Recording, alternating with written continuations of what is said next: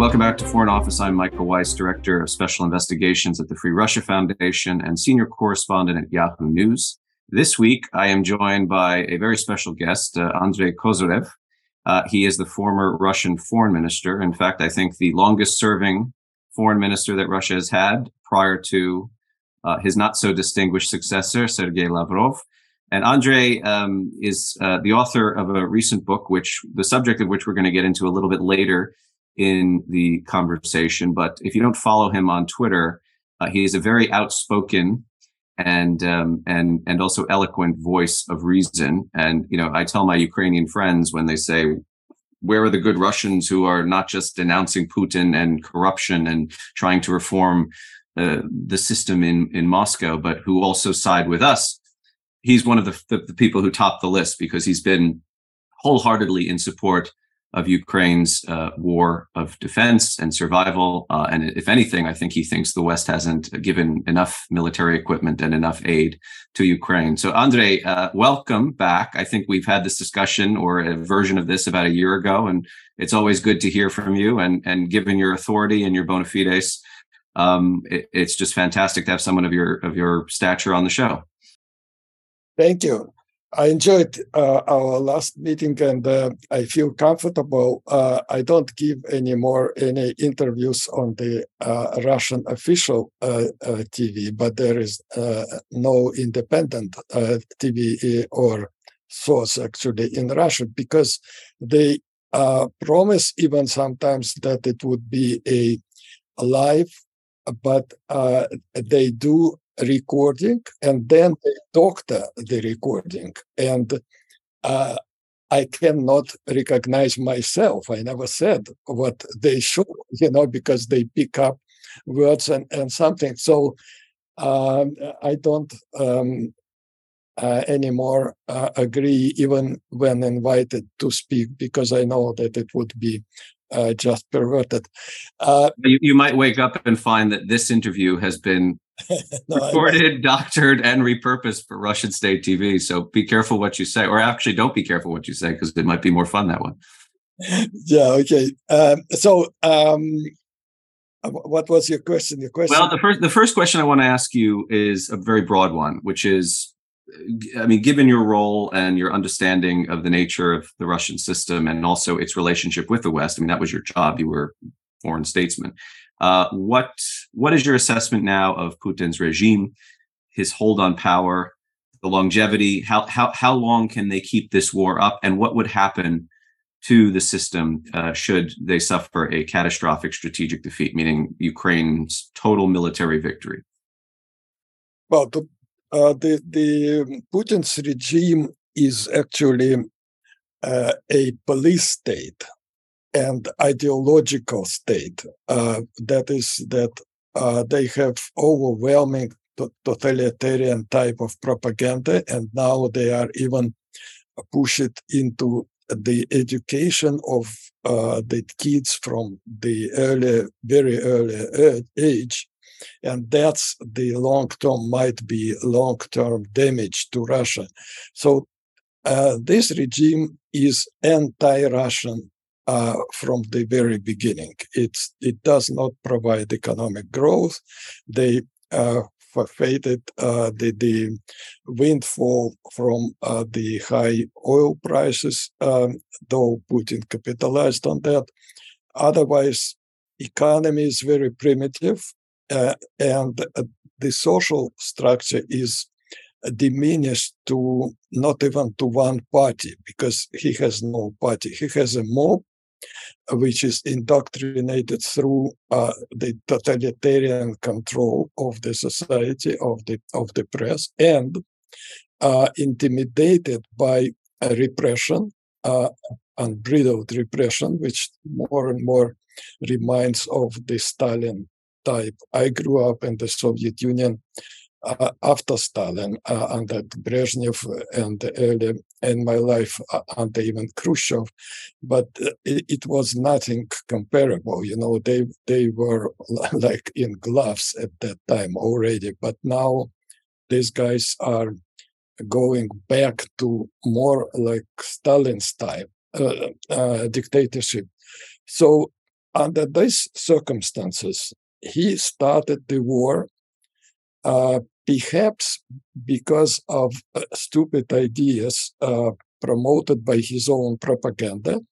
you know, it's vicious circle. He thinks something, he says something, then the propaganda returns to him. And what is even more important and what is more dangerous, that the foreign ministry, which should report from the outside, including uh, Ukraine, and the uh, intelligence services. There is a military intelligence service. There is a former KGB intelligence service, but they all uh, return to him what he wants to hear. You know, so he is caught in some kind of um, illusional world. That's true. Uh, so that might be one source that uh, he started to believe that Ukraine is indeed is no country, no nation, nation, you know, and that they are failed state or Nazi or not. I mean, that is outrageous lie, of course, but all of that uh, turned to be lie, but Nazi probably exaggeration, which he knows that it's exaggeration, but that it was an easy prey, so to say, a cheap prey. That was one idea that he could take it in few days and have a great victory. The other uh, was much deeper and longer. The idea that if Ukraine and actually other uh, republic, former Soviet republics, but particularly Ukraine, because of its closeness, because of its size, because it's I mean, educated population and all that, and Slavic population, and largely, uh, also, uh, of course, Christian, but also a uh, so-called pravoslavny, uh, which is Orthodox um, Christianity, Greek type, uh, uh, which is installed in Russia. So, for for all these reasons, um, he fears that if Ukraine becomes democratic, if Ukraine goes uh, European way, so to say, goes to uh, uh, European Union economically and socially and legally, especially, and uh, becomes a free country, it will be too an attractive a model, you know, an example for Russian people. So, uh, by definition, that is subversive to his power. Uh, by definition, I mean, uh, it's like why they hate uh, America, why they hate the West itself. For this simple reason, because it is living example that other peoples could uh, live much better life in conditions of freedom. Right.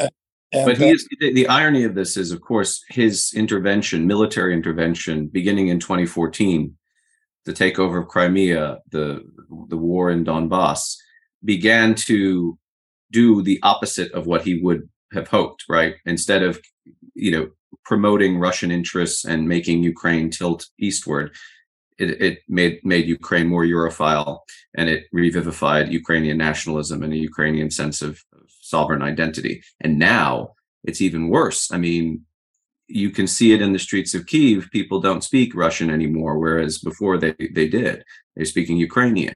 There is a genuine suspicion, if not active hatred, for not just the Russian regime, but the Russian people who the Ukrainians feel are not opposing this war or only oppose it because they're afraid they will be mobilized and sent into the meat grinders of Bakhmut and wherever else. So Putin, I, I think it's fair to say, as of now, and assuming Ukraine survives, which it, it looks to, to do, and then some, Putin has lost Ukraine for Russia forever, or at least for the indefinite uh, future. Would you agree? Well, I agree that uh, the whole thing was counterproductive. The, the aggression was counterproductive, definitely, from, starting from the Crimea and Donbass and all that. Uh, on in the same time, in his reading, I think uh, that there that was a partial success because he stopped uh, the movement of Ukraine, not not desire of Ukrainians, but uh, practical diplomatic uh, achievement of joining European Union, even not to speak of NATO, because the West uh, took this um, uh, like very timidly and uh, uh, believed probably part of his narrative, especially after he so successfully and easily at that time, because it was a time of deep crisis in Ukraine, uh, uh, took uh, the the Crimea and took part of Donbass. So uh, probably in the West there was a trend of appeasement, and they uh, absolutely stopped any discussion of uh, Ukraine joining NATO or even European Union. So in that sense, he felt uh, and the easiness of this initial state eight years ago or 10 years ago now almost uh, that encouraged him you know so he read it differently not as a failure but just as a first step and a rather successful step and also, there was a war euphoria uh, or success euphoria in Russian, hero uh, patriotic. I mean, not because Russians are bad people, but because that's what happens. You know, when you, from all the screens you hear that oh, our, our troops, Russian troops, they succeed, that there is no resistance and all that. So uh, people get kind of, um, you know, uh, kind of. Um, they get war hysteria and, and patriotic yeah, yes. It happens. Yeah, yeah, it's hysteria, but but they they were satisfied. Many people. Still today, uh, there is a kind of residual dynamic of that in Russia that they think that maybe there is success at hand some, somewhere. Uh, but Ukraine, yes, Ukraine, um, it, it, was complete miscalculation. And when I was still speaking uh, in uh, on the Russian media, on the Russian TV, before it, it, when it was still possible to say a decent uh, kind of view, uh, I was telling them that um, Ukraine is a nation and they will be a nation and they will never go back to neo-Soviet dictatorship like, like in Russia. Uh, and you know what? But but my voice was uh, in uh, you know like in the wilderness, and they did not believe it. They believed uh, the opposite. Now, uh, is it forever that Ukraine is lost? No, uh, if Russia becomes democratic tomorrow, I mean, it's it's very me- meager uh, idea now. That chance is, is very low, but there is a chance of that. Uh, it will be very uh, fast that Russian and Ukrainian people become to recognize. So that the, the problem is not ethnic. The problem is not linguistic. The problem is that Russia went to dictatorship back like Soviet Union, and Ukraine wanted. Uh, that's what actually uh, dissolved. That's why the Soviet Union was dissolved because Ukraine wanted to go fast to the West, join the West, but not necessarily against Russia. Of course not. I mean, but I mean, when I say lost, I don't mean that there can't be bilateral relations or you know the cross pollination of culture and people. I'm talking about Russian hegemony has applied toward Ukraine, the, the attempt to to reconstitute the Russian Empire with Ukraine as an integral part. For the foreseeable future, generations are going to be raised with the memory and the trauma of this war. Uh, I don't see them allowing such a thing to to come to pass. I mean, or at least again, when I say foreseeable future, I mean several decades from now, 100 years, 200 years from now, who knows? But this is this is the thing, right? Uh, you know, Putin has failed in this project. You talk about NATO and, and the EU. Ukraine is on track now. I mean, I'm even surprised, frankly, to see the NATO Secretary General say in no uncertain terms Ukraine's destiny is in NATO, and all the allies of the the, the alliance agree. This was an uh, an unfathomable position, um, you know, even two years ago, right? There had been no progress since what the Bucharest summit in 2008 about Ukraine joining NATO, everyone seemed to understand this would be too provocative for the Russians, and they weren't, frankly, a fit enough nation to do so. But now, again, everything is being fast tracked as a direct result of, as you called it, the, the Russian miscalculation. Uh, is that not a fair? Yes, yes, no, no, that, that that's absolutely clear. And uh, the idea of uh, reincarnation or of the uh, Russian Empire of the last uh, beginning of the last century or end of the previous century, that was actually uh, already not working uh, hundred years ago during this uh, revolution, the, the, first revolution uh, in in Russia, when monarchy fell, the, the republics almost as uh, like we were uh, our revolution in 1991, uh, th- there was a it, it was evident that the empire is dying, but this the communists Stalin succeeded to kind of uh, put it back together, but by what? By brutal force, just brutal force. And they were not able to stand against that. But the moment uh, the brutal force was denied, that, and that was actually historic, uh, historic, heroic act uh, by Gorbachev. That what makes him a history figure. You know uh, that he said there will be no blood and when people understood that there would not be blood, uh, the, the uh, Berlin Wall went down. Uh, then all the uh, so-called socialist countries uh, in Europe uh, went to the West and wanted from the very beginning actually to join NATO and European Union. And Ukraine voted almost 90%, uh, mm-hmm. including population of uh, 56% Crimea. population uh, in Crimea, mm-hmm. uh, despite ethnically Russian. Um, many of them, very many of them are and, and were ethnically Russian, but as I said, it's not ethnic problem. Uh, it, it's a, a, political problem. They wanted to go independent because they were fearful that Russia will come back, despite of our government, which uh, tried uh, reforms in Russia, but they saw that we had tremendous difficulty and that it was not guaranteed that we would succeed. And we did not succeed.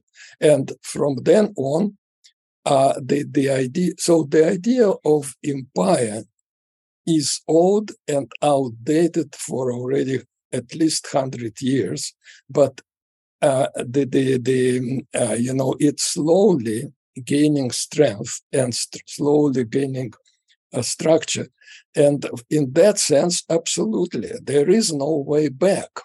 There is no way back not only in ukraine but believe it or not in uh, Transcaucasian republics or even in Asian republics, some of them uh, much less developed uh, politically and uh, educationally and all that, but still, you know, nobody of them is for for for uh, grasp for Russian uh, imperialists.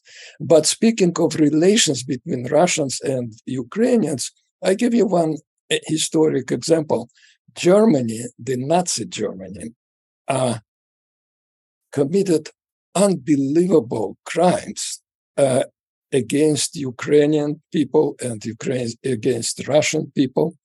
And you know what? In uh, in the time life of, of one generation, actually, when the Nazis were defeated and when um, Germany took the, the, the, the way to democracy, started to build democracy and became part of European, um, uh, thanks to American, uh, of course, intervention. Uh, then everything changed. And now Germany is a ally, actually, in the sense of, uh, or a friend of Ukraine, while Russia is a, a an enemy. So that's what I'm saying. That if tomorrow in Russia, so it's internal Russian. Uh, there is no other reason for the war, and there will be no other reason uh, for um, peace and even cooperation between uh, Russia and Ukraine after the dictatorship uh, uh, falls. Well, you mentioned Gorbachev as a historical fig- historic figure. I, I, agree, but this begs the question: Who is the Gorbachev of this Russian system or regime? I mean, it, it's very hard to put your finger on who might be. We can we can say that there are there are technocrats. There might be those who would be more pragmatically inclined, but to have a vision and to be idealistic in the current environment. I mean, perhaps there are such such actors, and they're sort of keeping their head below the parapet. But I don't know. I mean, in the inner circle, which, as you know, grows smaller and smaller with time, uh, Putin seems to surround himself by those who are either like-minded or who, by contrast, such as Patrushev, make Putin look more sensible and and progressive. I mean, so where uh, again, this comes back to my my first question. You you said there's a meager chance for tomorrow Russia being transformed or or revolutionized. Sorry to use that word. I know it's kind of a dirty one in, in the Russian context, but into a democracy.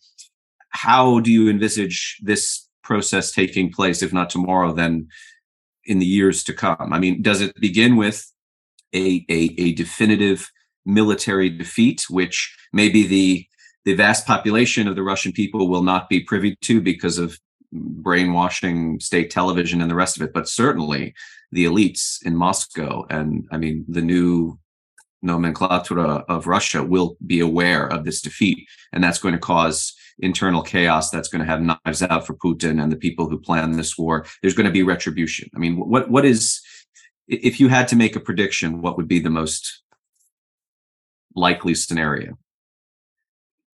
Uh, the def- definitive uh, military defeat in Ukraine, which I define uh, as uh, the liberation of the Ukrainian territory as it was uh, in the borders it had in 1991 when the Soviet Union was dissolved. this border between Russia and Ukraine is the border of Ukraine, legitimate border of Ukraine, and this is legitimate border of Russia. So that should not be questioned. Uh, that, that's why the, the Western assistant assistance, and that's why Ukrainians uh, are speaking only of liberating their legitimate territory, which includes, of course, Crimea and all that. That could be and will be probably achieved only by military means, because that's how they grabbed the territory, uh, proclaimed it like um, annexed or, or something, a part of Ukrainian territory. They did it by force. So only by force it could be liberated. Yes, that would be a defeat of Russia, uh, of, of Russian military, of Putin's regime. But what would be the consequences of that inside Russia? I think is very questionable. And it should be done in any case, whatever the, the, the consequences. But uh, as uh, the US um, Secretary of Defense said once, and after that, somebody probably told him not to, to repeat it again. But right. said, the president told him not to repeat it, according to the New York Times. But yeah, I know. You according, yes, to, but I don't know. I, uh, right.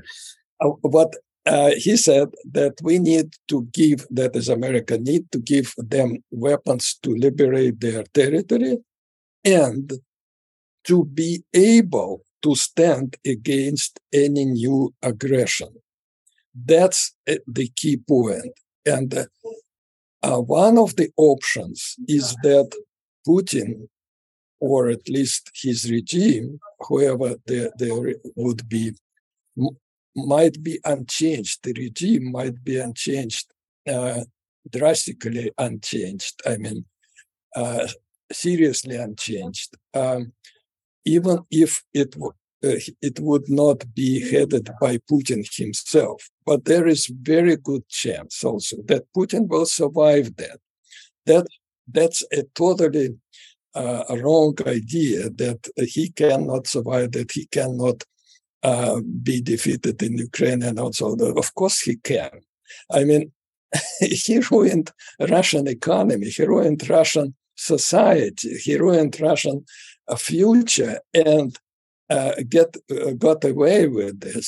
so why want he got away with a war on a different territory and come back just what happens if he is defeated in Ukraine?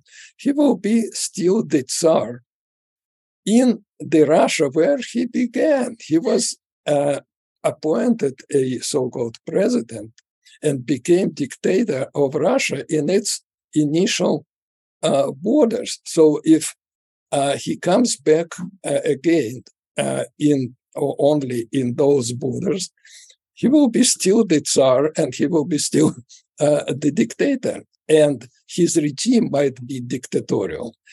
Uh, so it's very much possible that after the defeat in Ukraine, nothing particular happens in Russia, but Russia will be, of course, uh, on the way of self isolation and continuously. It will be stopped from uh, another attempt of aggression against Ukraine only by a Western uh, support of Ukraine. And it will be like a giant North Korea. And North Korea is a nuclear state.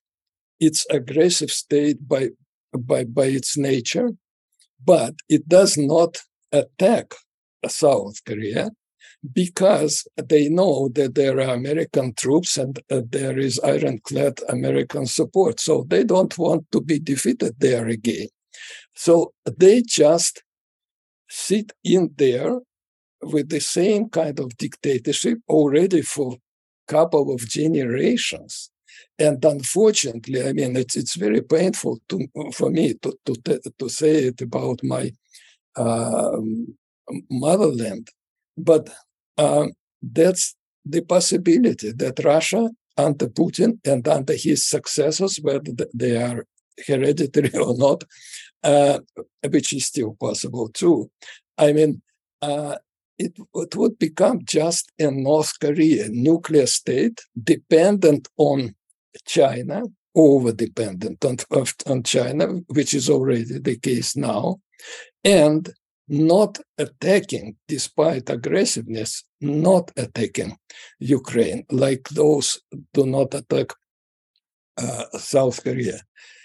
There is some possibility. You never know what happens in Russia. Russia is full of surprises. So it's enigma in um, what is this uh, a riddle and an enigma, something like that. riddle, yeah. enigma, and all that, and th- that's true. So there is a chance that some kind of more moderate forces will come, and they will gradually uh, try to, to to to reform Russia and gradually to improve relations with the West after defeat. After defeat, uh, maybe even a democratic forces would come, you know, like we came in uh, early 90s, but uh, nobody expected that my humble self, a year or two years before I became uh, the full-scale uh, foreign minister of the Russian independent uh, new Russia, I would not believe it if somebody told me that there would be no Soviet Union or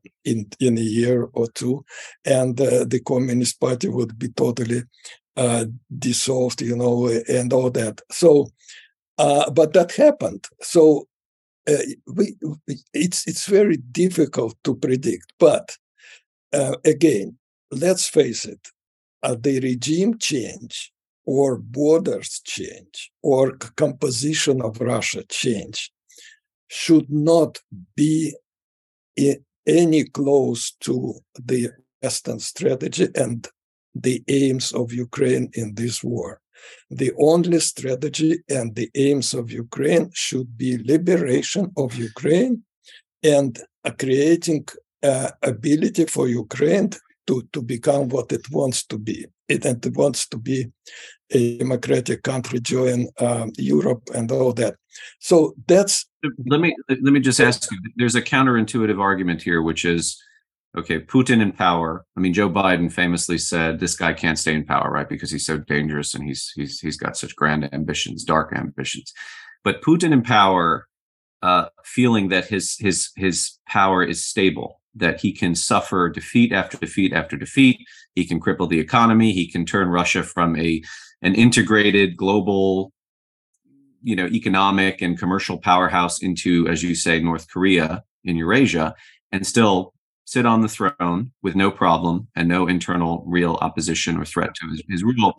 That actually helps the West in terms of planning its forward strategy for Ukraine, right? Because in the beginning of this conflict, we were hearing, well, we can't do X because he might get, he might feel in a retaliatory mood and use tactical nuclear weapons or this and that. Suddenly, the fear of World War III, the fear of WMD being deployed has diminished greatly. And based on the reporting, it suggests that China, India, and the United States, believe it or not, in concert, prevailed upon him and told him that would be game over for you if you did that. So this provides a, a panoply of options for, I mean, the United States, but indeed all the other countries. We saw yesterday the UK confirm they are sending long range cruise missiles to Ukraine. This was this was again talk about unfathomable developments, unimaginable even three months ago. Right? It's it's the reason the U.S. doesn't want to give ATACMS to Ukraine.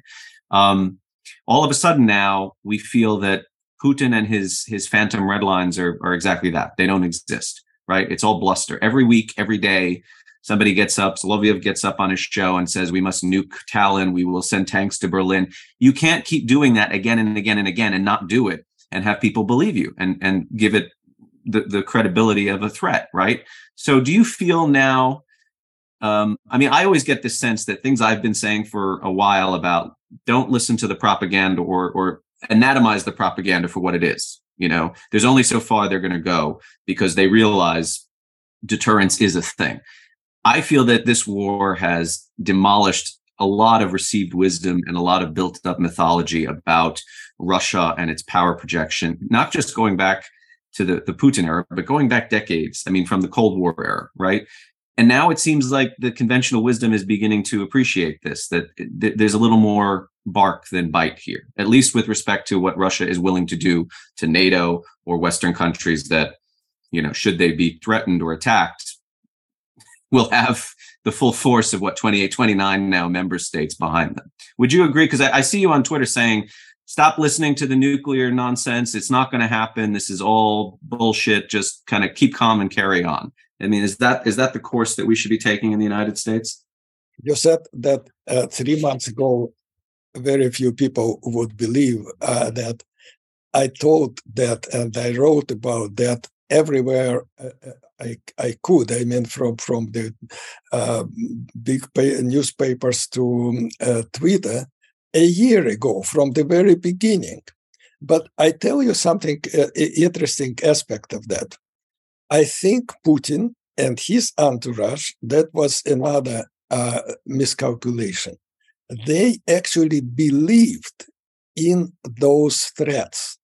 They thought that they could uh, intimidate the West and stop them from uh, helping Ukraine, especially from giving more and more advanced weapons themselves. They, but then uh, at certain point, as as I thought uh, would happen, uh, and it did happen.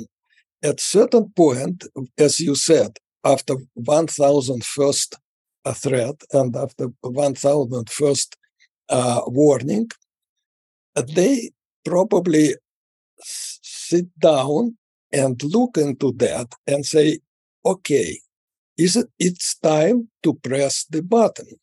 But then they recalled that if they press the button against Washington or London today or something, they will be no more themselves in less than 40 minutes because that's the time for the uh, retaliatory uh, strike from the West. Uh, so uh, that means that should they should have been not only delusional from the very beginning, but suicidal.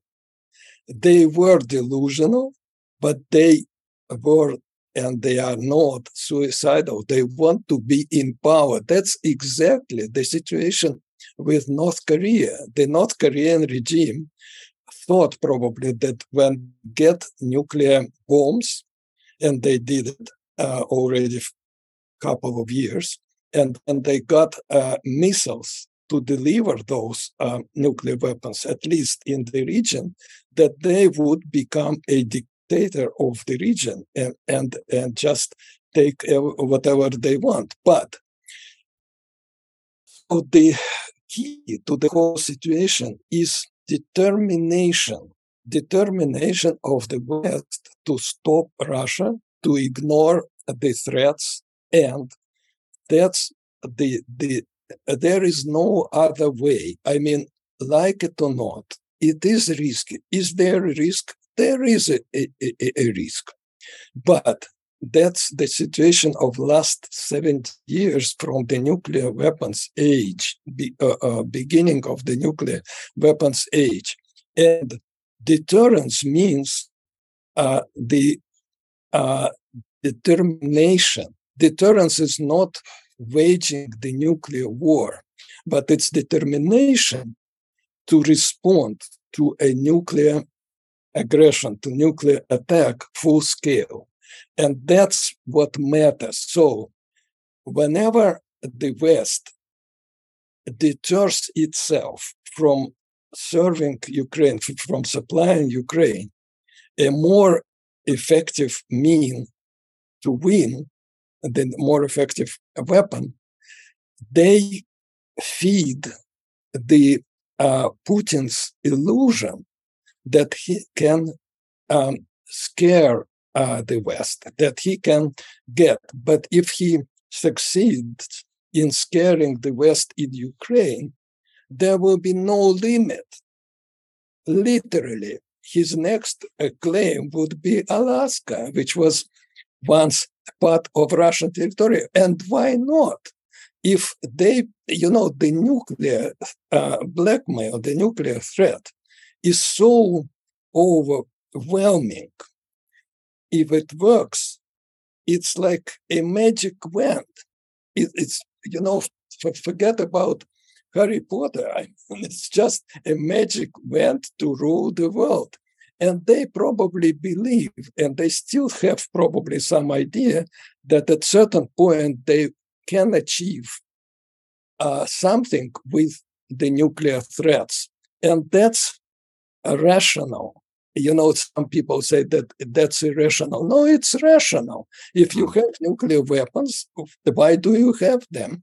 To intimidate. So intimidate is rational. And to protect your regime from foreign but, attack. Yeah. But to use nuclear weapons, that's what irrational. Right. so and they are rational people. They want to be kings there, not uh, to be engraved there, you know, right. just in, in, in, in a minute uh, time. So, uh, but that's what probably uh, many people in the West miss. They think that they should not provoke. They provoke uh, nuclear danger, increase of nuclear danger, when they show weakness towards Russia, when they deny Russia uh, F-16 or uh, mean Ukraine when they deny Ukraine. Uh, Ukraine, yes, because they uh, show they uh, reveal a fear of Putin's threats. The moment you do that, you increase the chance of the war, of the nuclear war. Well, also it's it's interesting to see the evolution of some of the the the rationales or maybe rationalizations for why we don't provide certain things. Right? You'll recall we can't give ATACMS to Ukraine because Jake Sullivan said at the uh, Aspen Security Forum in July, we're trying to prevent us from sleepwalking toward World War III. Well, okay. And, and the issue with ATACMS is the range, right? They can strike targets inside Russia, which is sort of a, a, a, red herring argument because you could you could take a Glock pistol to the border and strike inside Russia with it, right? And Ukraine is very disciplined um, by and large to adhere to the rules, which is when they receive Western weapons, they don't use them to fire in Russia. The stuff they hit inside Russia with is homegrown weapons like drones and so on.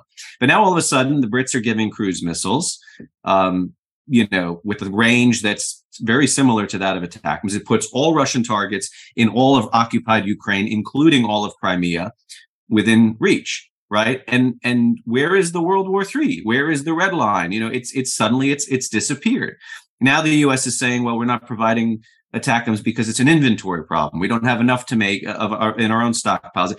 It, it, it causes a problem not only, as you say, for you know you, you end up provoking by being provoked yourself, but you then you you you undermine your own credibility by inventing these these arguments, which then several weeks or months down the line you you just sort of uninvent, right? They they disappear. Well, what happened? Is Putin all of a sudden more kittenish? Is he is he is he not going to retaliate? Have, have you learned something? Is there new intelligence to suggest that you can bloody his nose indefinitely and he'll just take it?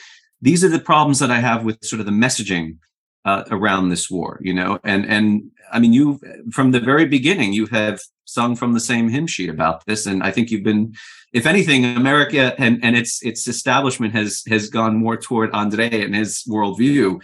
Um, what what do we get wrong here? I mean, this is this is this seems to be a a a, a deep seated long term problem in the American understanding of Russia. Right? I mean, in the Cold War, we had the problem of mirror imaging.